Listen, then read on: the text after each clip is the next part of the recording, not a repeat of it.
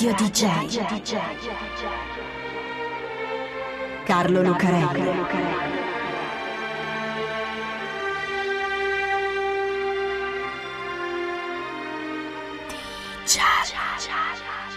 Carlo Lucarelli presenta Di Giallo, il radiodramma di Radio DJ.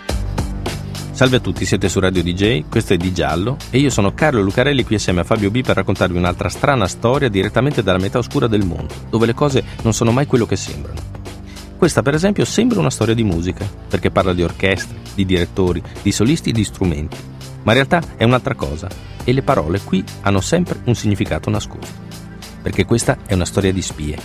Questa è la storia dell'Orchestra Rossa.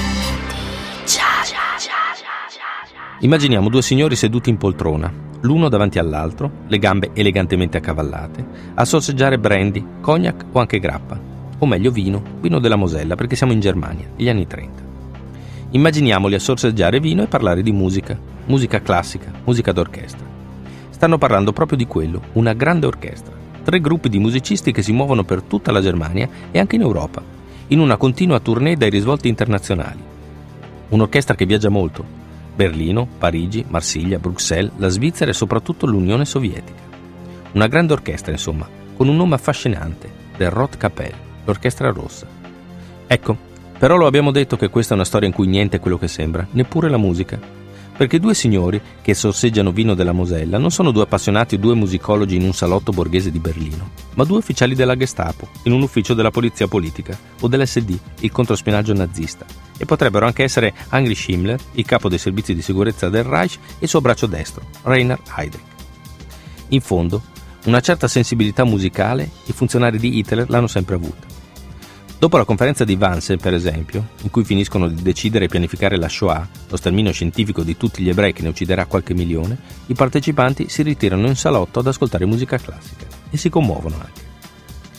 In ogni caso, quelli che se ne stanno seduti a parlare di musica non sono musicofili ma poliziotti e quello di cui parlano appunto non è musica. Perché l'orchestra rossa non è un'orchestra vera, con musicisti, strumenti e spartiti, ma un nome in codice per indicare un'organizzazione di spionaggio internazionale. Tre grandi gruppi di spie che rubano segreti militari, confidenze diplomatiche e suggestioni politiche. Quando parla di musicisti, la Gestapo intende le spie, gli agenti segreti, i pianisti sono gli operatori radio e gli strumenti sono le radio clandestine che trasmettono le informazioni ai servizi segreti dell'Unione Sovietica. E quando parlano di direttori d'orchestra, allora gli agenti della polizia di Hitler, di cui fa parte la Gestapo, intendono i capi delle reti di spionaggio. Una grande organizzazione di spionaggio che in quegli anni, che stanno a cavallo della Seconda Guerra Mondiale, raccoglie informazioni da passare all'Unione Sovietica. Ecco perché è rossa, l'orchestra rossa. Uno dei direttori dell'Orchestra Rossa è un imprenditore di origine polacca che sta a Parigi. Grassottello, lo sguardo così placido sotto gli occhi un po' gonfi da sembrare sempre assonnato. I capelli biondici ben pettinati da una parte, Leopold Trapper è l'ultima persona che potrebbe interpretare un agente segreto in un film di spionaggio. Ma del resto è proprio così che deve sembrare una spia, anonima, innocua e tranquilla. Il signor Trapper ha messo su una compagnia commerciale, la Foreign Excellent Trench Coat, che dovrebbe commerciare all'ingrosso in cappotti impermeabili e invece serve da copertura per una rete di informatori clandestini che operano nei paesi occupati dai tedeschi, come la Francia, i Paesi Bassi e quelli scandinavi. Funziona la rete di musicisti clandestini del signor Trapper. Un giorno di giugno del 1942 Leopold Trapper si presenta di nascosto all'ambasciata sovietica a Vichy, nella Francia occupata, e dà una notizia in anteprima al suo referente dello spionaggio russo. Quella notte la Germania nazista attaccherà l'Unione Sovietica. I soldati tedeschi passeranno il confine e invaderanno il territorio sovietico con l'obiettivo di arrivare fino a Mosca. La notizia viene presa con le molle. Tra russi e tedeschi c'è un trattato di non aggressione, il patto Molotov-Ribbentrop. L'hanno firmato i ministri degli esteri dei rispettivi paesi. Certo è un patto che non regge. È servito solo a spartirsi la Polonia e a prepararsi ad una guerra futura. Prima o poi le cose precipiteranno, ma è ancora presto. E in ogni caso ci vorrebbe almeno un incidente diplomatico che non c'è stato. Insomma, non è che il signor Trepper, per quanto bravo sia, ha preso una bufala. Di notizie false ce ne stanno anche nel mondo dello spionaggio, e come. Per cui meglio lasciar perdere. Grazie e arrivederci. Leopold Trapper si presenta all'ambasciata sovietica il 21 giugno del 1942. Il giorno dopo, il 22 giugno, le truppe tedesche passano il confine, travolgono l'esercito russo e trascinano l'URSS nella seconda guerra mondiale. Trapper è uno dei direttori d'orchestra più bravi, il von Karajan dell'Orchestra Rossa, soprattutto se si considera che quando passa l'informazione dell'invasione era già stato arrestato dalla Gestapo e stava fingendo di collaborare con i tedeschi. Lo avevano preso mentre era dal dentista, ancora mezzo addormentato dall'anestesia, e aveva accettato di diventare un agente doppio, ma non era vero. Il signor Trepper continua a fare il suo lavoro di spia per i russi sotto gli occhi ignari dei tedeschi, finché un giorno entra in una farmacia, sempre col mal di denti.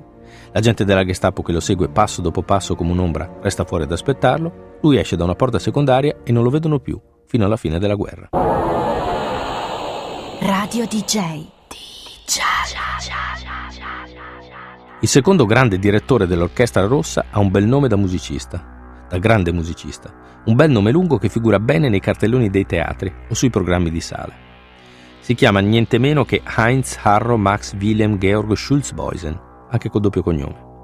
Harro Schulzboisen è un giovane ufficiale che lavora al Ministero dell'Aeronautica nazista. Discende da una nobile famiglia prussiana di antiche tradizioni militari e non ha nessuna simpatia per il regime.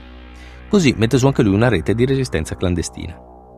Coinvolge anche Arvid Harnack, un funzionario del Ministero dell'Economia, e coinvolge anche la propria moglie, che si chiama Libertas, e che lavorando al Ministero della Propaganda ha anche lei modo di accedere a parecchie informazioni sensibili. Il loro gruppo suona direttamente da Berlino, il cuore della Germania nazista, segreti economici agli Stati Uniti e informazioni militari all'Unione Sovietica, e lo fa attraverso un'altra sezione dell'Orchestra Rossa, quella più propriamente strumentale, che il controspionaggio nazista chiama die Rot Drei, le tre rosse, una serie di radio clandestine che trasmettono dalla Svizzera. Tutta questa attività non passa inosservata. Nel frattempo i servizi segreti nazisti si sono accorti della continua fuga di notizie. Hanno capito che dietro c'è un'organizzazione e si sono inventati questa metafora musicale per poterla combattere segretamente, come nella natura del grande gioco, l'attività clandestina di spionaggio e controspionaggio. Un mondo a parte, dove le cose non sono quello che sembrano e le parole significano un'altra cosa, creando così di Roth Capelle, l'Orchestra Rossa, la più misteriosa e surreale orchestra che non c'è. A tradire l'Orchestra Rossa, come naturale che sia, sono state proprio alcune stonature, compiute dai pianisti delle Tre Rosse e anche da quelli della centrale di Mosca. Un giorno, una stazione d'ascolto della Gestapo intercetta alcune trasmissioni, tra cui una che viene dall'Unione Sovietica e che fa imprudentemente nomi e cognomi di molti musicisti. Sono tutti in codice, naturalmente, ma è un codice semplice e gli esperti del controspionaggio nazista fanno presto a decifrarlo. Intanto i tecnici del controspionaggio che vanno in giro per le strade con furgoncini su cui hanno montato una grossa radio fanno una serie di triangolazioni e localizzano un paio di radio clandestine a Bruxelles e a Berlino. Gli agenti della Gestapo fanno irruzione in un appartamento di Berlino e arrestano tutti quelli che ci trovano dentro, sequestrando una radio.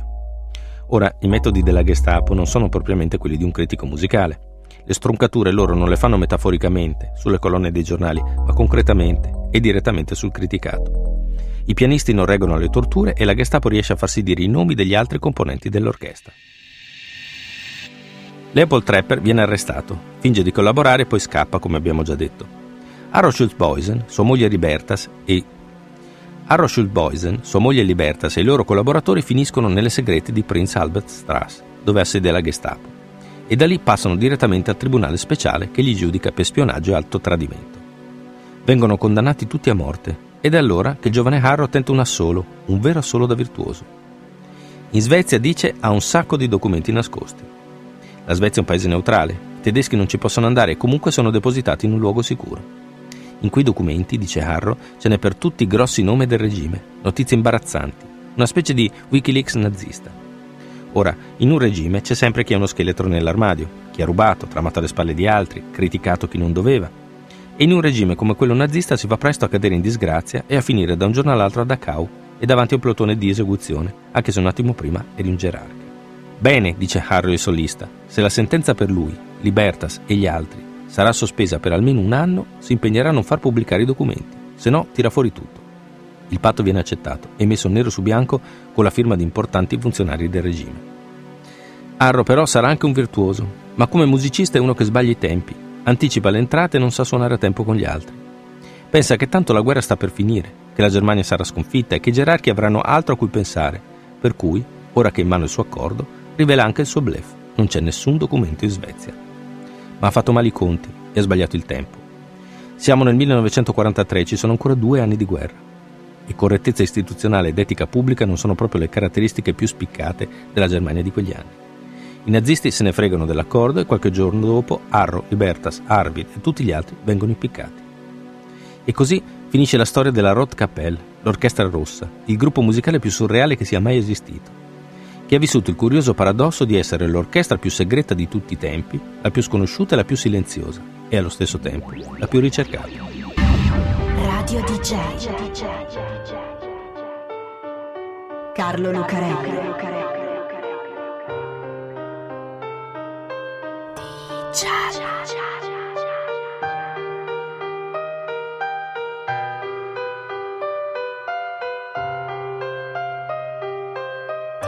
恰恰恰恰